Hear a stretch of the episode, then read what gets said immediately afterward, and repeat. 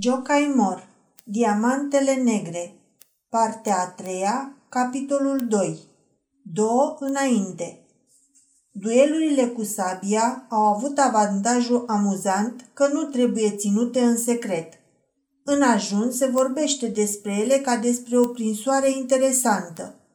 S-au întâmplat recent câteva cazuri care s-au soldat cu morți în urma duelului cu sabia. Totuși, ele nu sunt înconjurate de atâta mister ca duelurile cu pistolul. Apoi, nici martorii nu sunt în pericol așa mare. Dacă una din părți moare în urma rănilor primite, expertiza medicală poate dovedi foarte frumos că n-a murit din cauza acestor răni, ci că a avut o altă boală organică, care și așa l-ar fi ucis în următoarele două zile. Cine mai face tărăboi pentru 48 de ore de viață în lumea de astăzi? Despre duelul ce urma să aibă loc între marchizul Salista și Ivan se vorbea prin cazări ca despre premiera unei opere. Însuși, Salista vorbea foarte mult despre acest duel la cazinoul ofițerilor, în fața celor care la ora șase după amiază se strânseseră în jurul căminului. De față erau și cei patru martori.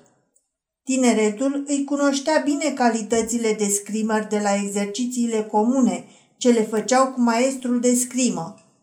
Oricare avea deci posibilitatea să prezică cine va ieși învingător în această întâlnire. Salista era considerat ca un duelgiu excepțional. Nu odată se bătuse în duel și de fiecare dată își făcuse de râs adversarii. Avea el o anumită lovitură pe care puțin reușeau să o pareze. O mișcare rapidă de jos, care ocolește vârful săbiei adversarului și spintecă partea inferioară a corpului. Dacă adversarul reușește totuși să o pareze cu abilitate, își pierde echilibrul și, în mod necesar, fața îi rămâne descoperită pentru lovitura următoare. Salista nu era de fel îngrijorat de duelul de a doua zi. În situații asemănătoare, cel în cauză nu s-ar arăta cel puțin câteva săptămâni în societate, iar dacă s-ar arăta, lumea l-ar face să simtă că atitudinea lui n-a fost tocmai corectă. Dar în anumite conjuncturi totul este posibil și apoi nu trebuie să fim chiar atât de severi. Marchizul Salista avea tot dreptul să facă pe grozavul în legătură cu ceea ce avea să se întâmple a doua zi. Vedem noi ce știe savantul. Trasul cu pistolul nu e matematică. O să-l întrebăm cum se poate para terța de jos când sabia țâșnește odată de jos în sus. Hârști? Contele Gheza îl dojenea pentru lăudăroșenia lui. Prietene, trebuie să iei în considerare că Ivan s-a purtat loial cu tine, acceptând sabia după pistol.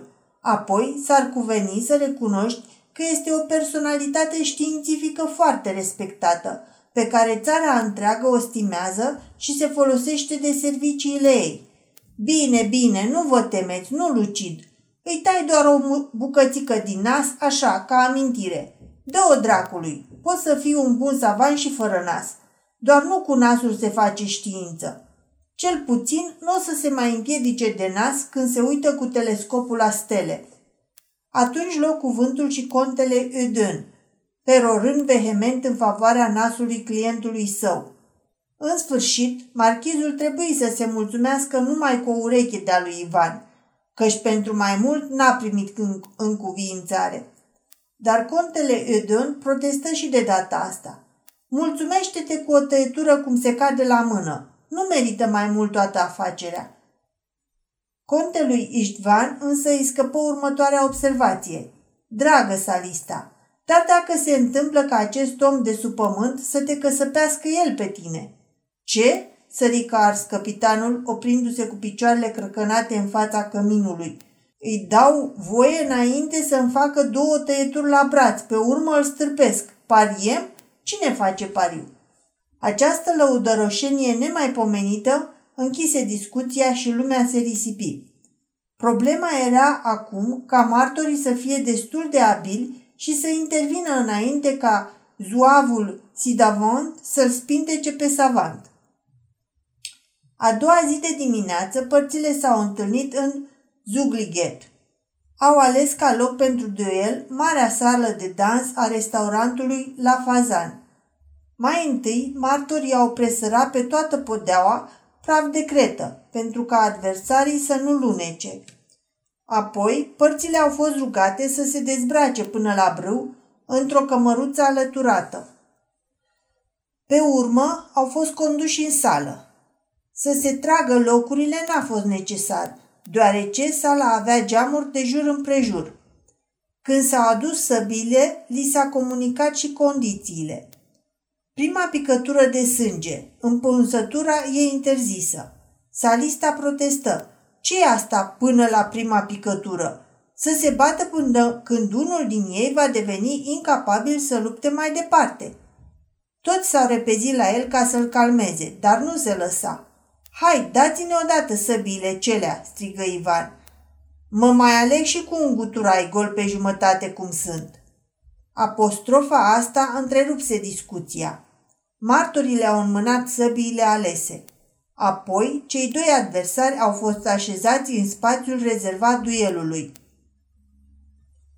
Dezbrăcat până la brâu, Salista arăta niște mușchi ca de Hercule, dar și Ivan părea mușchiulos, cu tendoane puternice. N-avea carne multă, dar avea oase mari și era vânos, cu brațe lungi și torace bombat. Amândoi și-au aplecat capul spre brațele ridicate, îndreptând vârfurile săbiilor, unul spre celălalt și ținând mâna stângă la spate. Câteva minute, cele două vârfuri de sabie s-au ocolit cu viclenie, încercând o tăietură la mână. Apoi s-au ciocnit ușor, abia auzit. Cei doi se fulgerau cu privirile, voind parcă să afle, în acest fel, ce intenție avea adversarul. Intenția lui Salista era, într-adevăr, de a lăsa o amintire pe fața adversarului. Era o tăietură grea, pentru că fața este cea mai bine apărată de braț. Dar în acest timp, Ivan îi aplică o tăietură dublă, care presupune o, o iuțeală deosebită și nimeri. Mușchiul superior al brațului lui Salista fu crestat în lung. După o asemenea tăietură, sângele nu curge imediat, din cauza structurii deosebite a țesutului muscular. Mai departe, strigă Salista, nu vă sânge. Renunțase la intenția de a face un semn pe fața adversarului. Își pregătea lovitura sa magistrală, tăietura la abdomen, care foarte greu se poate para, dar dacă reușește, deseori se dovedește mortală. Cel care nu se apără cum trebuie e spintecat, iar cel care o parează, în clipa următoare, se alege cu o lovitură în cap. Ivan făcu ce făcu și nu pare lovitura aceea, nici bine, nici rău. Salista nu se gândise la faptul că săbiile pentru scrimă sunt de obicei mai scurte decât săbiile de exercițiu și spada de luptă a cavaleriei sau a uitat să măsoare din noi că adversarul său are niște brațe neobișnuit de lungi. Ivan nu pare lovitura la abdomen, ridică sabia în fața lui, lăsă ca sabia adversarului să-i treacă pe dinainte la câțiva milimetri departare de piele și în aceeași clipă răspunse cu o nouă tăietură pe braț, de data asta în cruciș peste cealaltă. Aici erau cele două înainte. Prin această tăietură în cruciș, diferența de forță musculară dintre cei doi bărbați era lichidată în mare măsură. Numai că pe Salista, această a doua lovitură l-a scos din sărite. Turbat, ca o fiară rănită, se repezi urlând asupra adversarului și încercă cu toată puterea două lovituri spre capul acestuia. Lovea ca măcelarul cu satârul. E de mirare că nu s-au rupt în bucăți amândouă săbile. Ivan pară regulamentar amândouă loviturile cu mânerul sabiei ridicat în sus – încât sabia adversarului nici nu ajunse deasupra capului lui și înainte ca acesta să fi putut schița o a treia ofensivă, îi aplică fulgerător o contralovitură înainte și sabia se abătu cu toată greutatea peste capul și fața lui Salista. Noroc că sabia era ușoară, altfel i-ar fi despicat craniul în două. Salista se clătină un moment după lovitura primită, ridicând instinctiv mâna stângă ca să-și apere capul. Apoi se înclină într-o parte și, sprijinându-se în mânerul sabiei, se prăbuși. Martorii lui alergară să-l ridice și să-l tragă deoparte. Cu vârful săbiei lăsat în jos, Ivan rămăsese pe loc, cu fața ca de marmură nepăsător. Martorii săi se grăbiră să-l felicite. Sunt mulțumiți domnii?" întrebă el. Sper că sunt mulțumiți," spuse contele Eudon. Nici nu se putea mai bine. Chestiunea este închisă. Și cu asta, Ivan fu lăsat să treacă în cămăruța de alături ca să se îmbrace.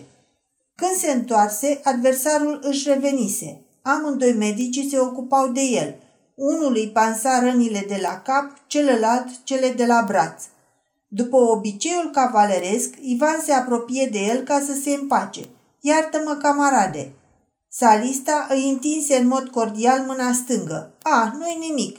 A fost o tăietură grozavă. Asta din urmă. Primele două nu contează. Am spus că îți dau două vor, dar a treia a fost o lovitură zdravănă. Nu face nimic. Într-o săptămână se vindecă. Ivan îi întrebă pe medici dacă nu cumva rănile sunt periculoase. Fără importanță, răspunse Salista în locul lor. Din astea l-am dat eu cu sutele altora. Era timpul să primesc și eu una. Nici nu-mi pasă. Totuși, am o durere care nu poate fi alinată nici cu arnică, nici cu pungă de gheață. Numai tu poți să mă vindeci, tu care mi-ai pricinuit-o. Răspunde, pe conștiința ta, ai fost vreodată soldat? Cum să nu fi fost, spuse Ivan. Am fost locotenent de husar în timpul Revoluției. Ei, să te ia dracu! N-ai putut să-mi spui asta mai devreme. La ce regiment ai fost? La husării Wilhelmieni. Pe semne că eu sunt acel ultim om pe care l-ai lăsat de sămânță când i-ai căsăpit pe toți. Toți râdeau în hohote, dar cel mai tare râdea însuși rănitul. Medicii îl rugau să nu râdă, căci se dezlipeau plasturii de pe față. Bine, se învoi salista. Am să râd doar cu jumătate de gură. Domnul să te binecuvânteze, camarade. Nici nu-mi pasă de tăietură. Bine că am primit-o de la un soldat și nu m-a tăiat vreun mizerabil de civil. Hai, sărută-mă pe obrazul ăsta pe care nu mi l-ai crestat. Așa, un sărut. Bruder. Nu pot să-ți întind dreapta că mi-ai desenat pe ea ordinul crucii. Și asta a fost bună. Tăietură de husar. Nici că-mi pasă. După asta, adversarii s-au sărutat. Dar o clipă mai târziu, Salista leșină din nou din cauza pierderii de sânge și Ivan îi luă capul în mâini, îl ținu așa până l-au legat și ajută să fie dus la caleașca lui. Un flăcău de treabă, își spuneau distinși gentlemen.